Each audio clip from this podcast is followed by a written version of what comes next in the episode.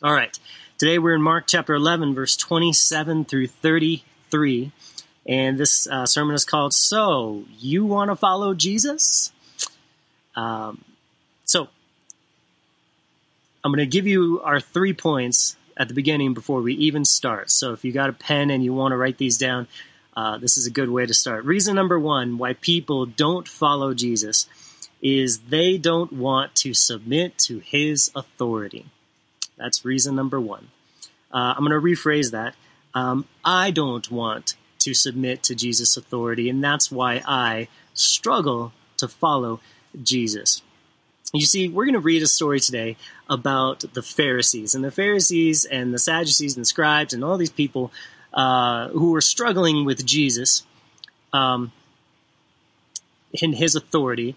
Uh, all of these people are going to have reasons uh, for not following Jesus. And these people weren't crazy.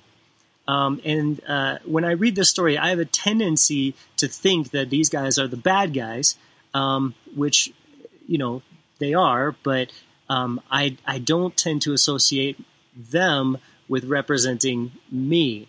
But what we're going to see in this study today is that the Pharisees are a lot more like me than I ever want to admit. Um, they don't want to submit to Jesus' authority, and I also struggle. We all do. We struggle with letting Jesus be the boss of our life, submitting to his authority. The second reason that these Pharisees, as well as me, uh, don't want to follow Jesus is they refuse to look at and believe the evidence that is presented. Uh, so they are what we call evidence deniers. Um, some people say there's science deniers out there. Well, there's evidence deniers, right? And the third reason why people don't follow Jesus, why I don't follow Jesus, is fear of men. Uh, we fear men more than we fear God. So you want to follow Jesus? Uh, then today's message is going to be very important for you to, to listen to and, and understand what roadblocks you're going to have to cross uh, what boulders in the road you're going to have to climb over, or broken trees that have fallen down in the path, uh, in order to follow Jesus. So, Mark uh, chapter 11, verse 27. Then they came again to Jerusalem, and as he was walking in the temple, the chief priests, the scribes, and the elders came to him. And they said to him, By what authority are you doing these things? And who gave you the authority to do these things? So again, these are the chief priests, the scribes, and the elders, which means these are the religious leaders. These are the people most respected in the entire community of Israel, and um, and they are going to have a really hard time with Jesus. They don't like his authority. They're, what they're saying here is, this is our stuff. Now, what just happened? Why, why are they freaking out like this? Because this is the last week of Jesus' life, his the last seven days, and is called his passion or the last seven days of his life right before he's crucified. And the day before this, he had just gone into the temple and he had kicked out all the money changers. He had turned over their tables and he yelled and he said, My, this is supposed to be a house of prayer and you've made it a den of thieves. And we talked about that a couple weeks ago. Well, now the people who were in charge of that den of thieves they are pretty upset. They are saying, This is our stuff. What gives you the right to mess with our stuff? This is our temple. We are in charge of the temple. We control who gets in and who gets out. We decide who's accepted. We are the door for God. We choose who is good enough for God. This is our place. We rule, and we are not surrendering control to anyone. We paid a price for this authority. We went to school. We went to rabbi school. We went to, uh, you know, whatever schools they went to. Uh, we followed the rules. We joined the gang. You know, blood in, blood out. This is this is our gang. We run these streets. And this brings us to reason number one why people don't follow Jesus. They don't want to submit to his authority we want to believe that we are in charge of our own lives. And, and we're fine with that. We want to be in charge with our own lives. But Jesus says, if anyone wants to be my disciple, If anyone wants to be my disciple, pick up your cross and follow me. Which means you have to say no to self and death to self, and I have to be your boss. That's what a disciple is. This is the great choice that we are all faced with. Will we choose Jesus or ourselves? Will we submit to his authority? Will we make him the Lord of our life, the boss of our life? Or will we keep him in, or, or will we um, try to keep him from his rightful place as our king?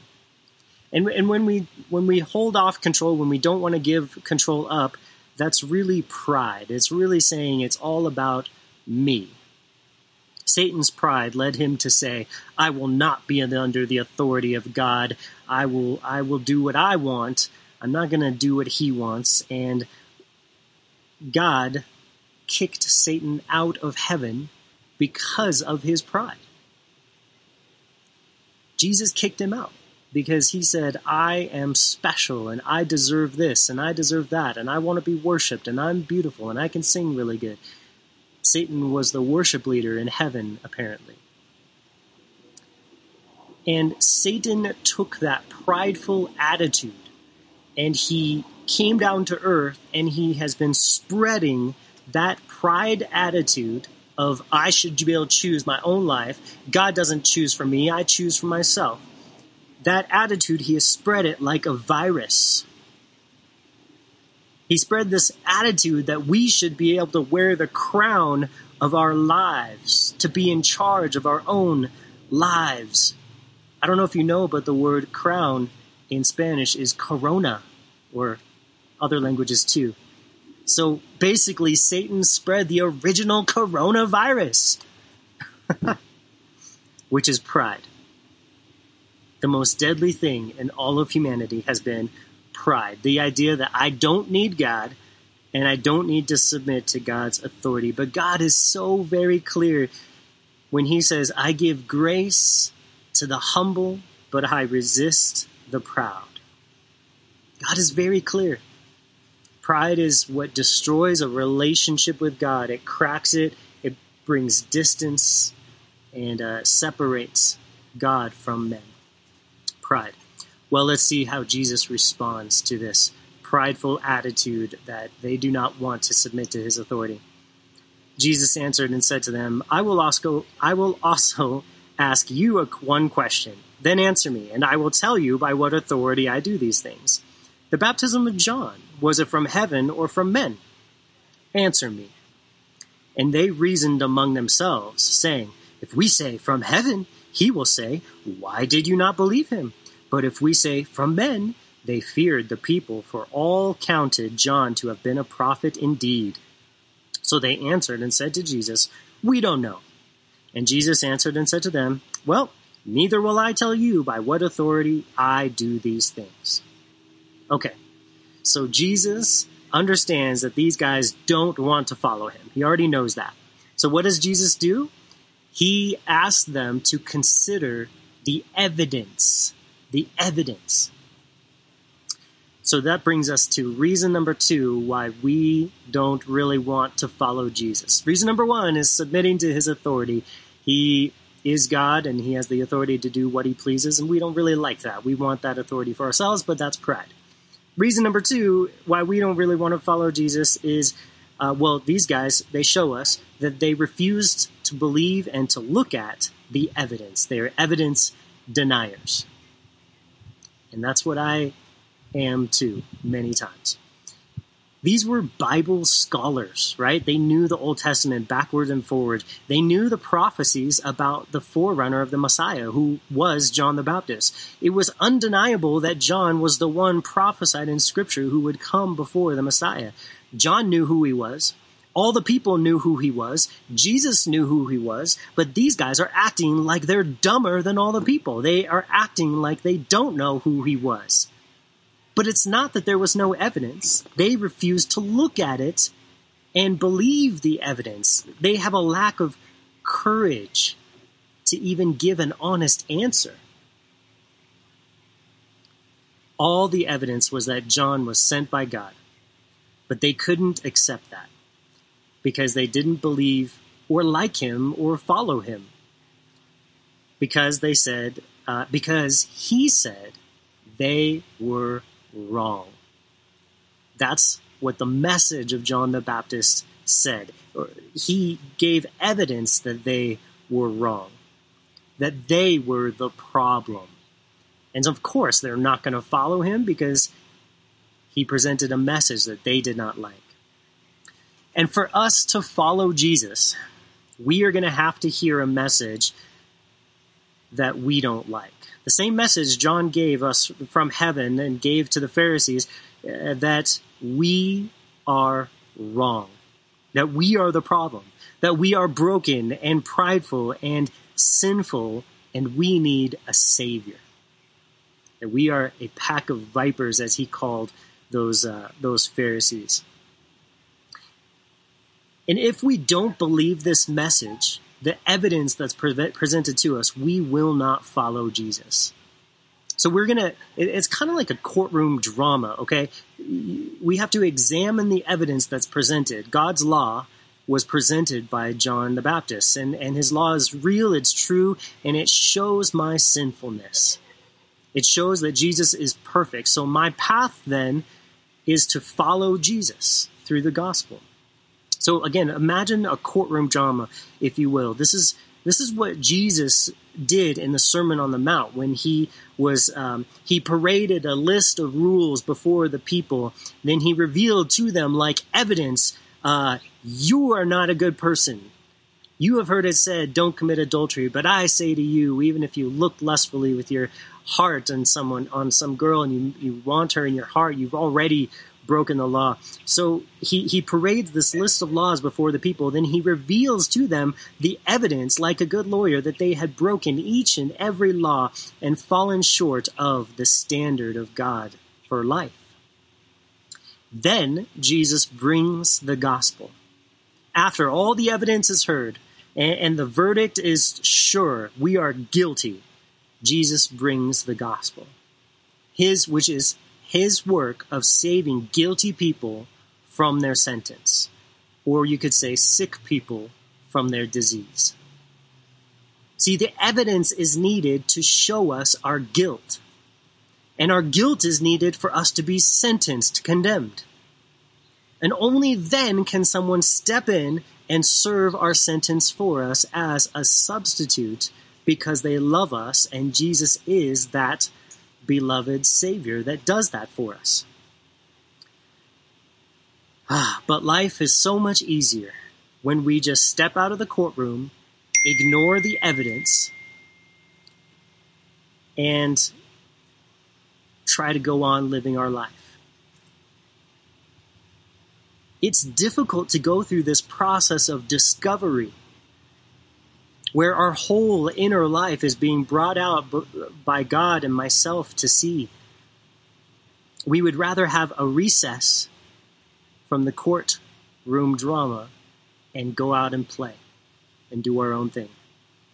But this is a life and death case, and we can't let our pride or our shame or our lack of courage keep us from seeing and hearing the evidence that is super important for us to know. A patient will never get any treatment from, for, for his cancer if he doesn't know about it. A criminal can't ever be free of guilt without someone serving the sentence that he is guilty of. Jesus won't be that kind of doctor who doesn't tell us what we need or heal us.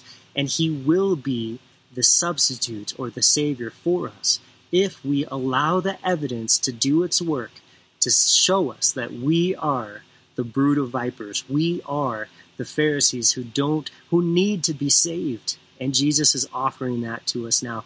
So Jesus says, Come follow me. Come follow me, guys.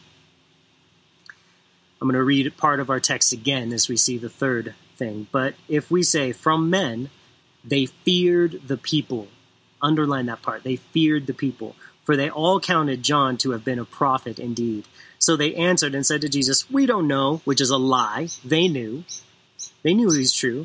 And Jesus answered to them, Well, Neither do I tell you by what authority I do these things. So Jesus tells them, You can't hear the truth. You're not going to get anything out of a relationship with me because you live in a lie, because you are stubbornly afraid to follow Jesus. They're afraid. It said they feared the people. And the num- number reason number 3 reason why people don't follow Jesus, why I don't follow Jesus is because of the fear of men. We fear men more than we fear God. And I'm going to call it stubborn fear because it's really stubbornness and fear mixed together. The, Luke's account of this is even more graphic. It says, uh, If we say from men, all the people will stone us to death, for they are all convinced that John was a prophet. So these Pharisees, it's not that these guys were stupid. You know, these guys weren't, they, they knew what was going on, but they were stubborn very stubborn because they would rather keep their position of power and live a lie than submit to Jesus and follow him, making him the Lord of their life. I mean, if they would follow the logical conclusion of what they're saying, they're saying they, they would rather go to hell than follow Jesus, which is the choice every human being has to make. You either follow Jesus or you are saying by your action of rejecting Jesus, I would rather go to hell than follow Jesus. Why would anyone say that? Because we have a hard time giving up control. People with power, like these Pharisees, often are living in fear. Fear that it will be taken away Yet people with no power are often able to live carefree and joyful lives. When you're worried about losing something, that fear is debilitating to almost every part of your life. That's why Jesus said in back in chapter 8 of Mark, whoever desires to save his life will lose it. But whoever loses his life for my sake and the gospel's will save it. So, what is in your life that you are afraid to lose? You got to stop stop for a moment right here and you got to think. What is there in your life that you stubbornly won't lose for Jesus? That is a hard question, but we must consider it. We must think about it. What is there that you will not give up stubbornly or you're afraid. Stubbornness and fear go together in this in this question. What is it that we are afraid or stubbornly won't lose for Jesus?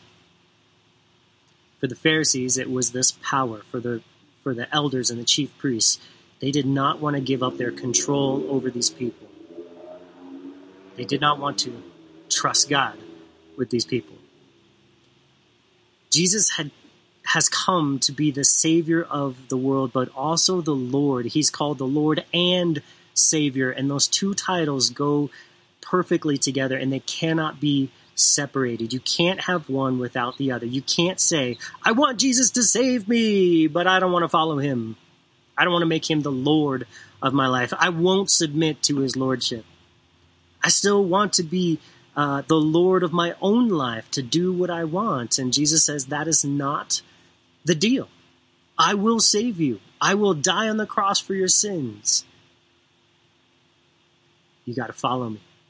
Make me the Lord of your life. Jesus says if anyone wants to be his disciple, they must pick up their cross and follow him. That means turn your back on everything you want and all to do all that he wants at all times, every day, doing his will, not your own. So, this life that Jesus offers us is a life where we abide or remain in his finished work on the cross. Not my own work or effort. Abide in his work, not in yours. That we love with his love, not my own. Forgive as he forgave, not with the half hearted forgiveness that I can muster up. Serve like he served people not with my weakness, but with his strength. This is what it means to pick up my cross and follow Jesus. We have to choose to die. The cross was a, uh, a death instrument. Nobody who picked up a cross was doing it for fun or to be entertained or just amazed at how cool church was. It was to die to my hopes and my dreams, to give away my power. This is how to live without fear. This is how to live without fear. You surrender control of everything to Jesus, and then you can trust Him to keep it safe. Or maybe not. But either way, He's in control, and He is a loving God who knows what's best, and that's what He's trying to get us to understand. The only safe place to be is in Him, surrendered to His will, doing His will. Our job is to follow Him. That's His will for our lives, to love and serve and enjoy what He gives with thanksgiving. Never try to hold on to those blessings instead of following Him. Be constantly opening your hands to let things go, and that is how to not live in fear. Constantly giving thanks for His goodness, not longing for more, not wishing that you had more, coveting other things, not fearing losing what He gave, but trusting that the Lord gives and the Lord takes away, but we can always say, Blessed be the name of the Lord. This is what it means to trust Him moment by moment, and this is the most free way to live. I want to convince you holding on to things is a prison you're putting yourself in. Refusing to let go of those things and trust the Lord is throwing is swallowing the key to your own prison. So, to summarize all that we've learned today, three reasons why we struggle, and the Pharisees show us how we struggle to follow Jesus. Number one, we don't want to submit to his authority.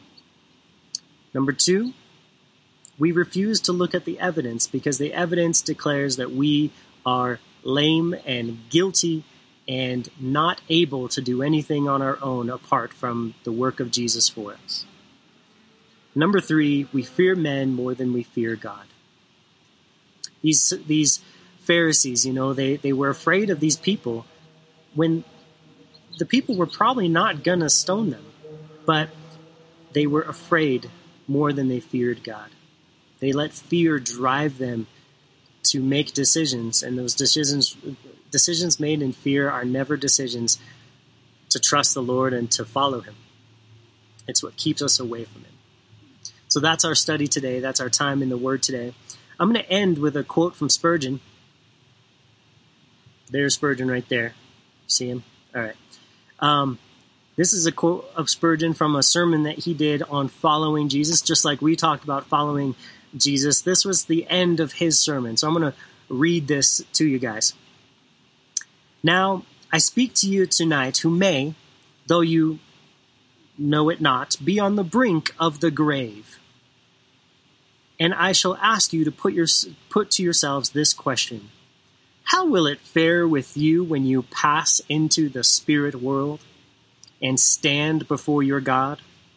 When you are not reckoned as a friend of Christ, but you have taken your stand among his enemies? Will you not wish that you, uh, will you not wish to take that place even tonight? You are halting between two opinions. But my dear friend, that halting of yours must come to an end very soon, or, ed- or else death will decide it for you. And where death finds you, judgment will leave you, and hell will continue you. Oh, I pray that you lay hold on eternal life and this night cast your lot in with Christ. Oh, he is the brightest leader ever soldier had. He is the fairest prince under whom anyone could serve. His cause is such as will ennoble you. To fight under his banner makes each private soldier into a prince, ennobles each one into a king. Before you can serve him, remember you must be washed by him There is a fountain filled with blood. If you can trust him, that blood will make you as white as snow. If you can trust him now, his Holy Spirit will give, will give you the grace to enlist in his army and continue to be a faithful soldier until you lay down your battle with your life and cease at once to fight and to live and enter into victory forever and ever. I read that because I want everyone who hears the sound of my voice to know Jesus offers you salvation, forgiveness. He calls out to you in your heart. He is calling right now, and He says, Believe on me, put your hope in me. What does that look like? It means, say, Jesus, I need you. I need what you did for me. Your death on the cross is something I need. Why? Because I am a sinner and I am guilty. And Jesus, your love, I can't even understand it, but I'm going to call upon it and I'm going to believe it. And I'm going to ask, because of your love, because of what you did on the cross, would you please forgive me? Make me into your child, make me into your servant, and I will pick up my cross and follow you from this day, every day, till, the, till I am dead, which we do not know when that will happen, my friends. I encourage every single one of you, make that prayer your own. Jesus, I need you. Jesus, I trust you. Jesus, save me. Jesus, I want to follow you, picking up my cross every day. Father, we need you. Father, I pray that whatever words have been spoken today would encourage my friends and our church and anyone listening. I pray that we, everyone here, would know how to have peace with you and to walk with you and to follow you. You are a gracious and kind leader, and we want to follow you. So give us the strength and the grace to do so. In your name we pray. Amen.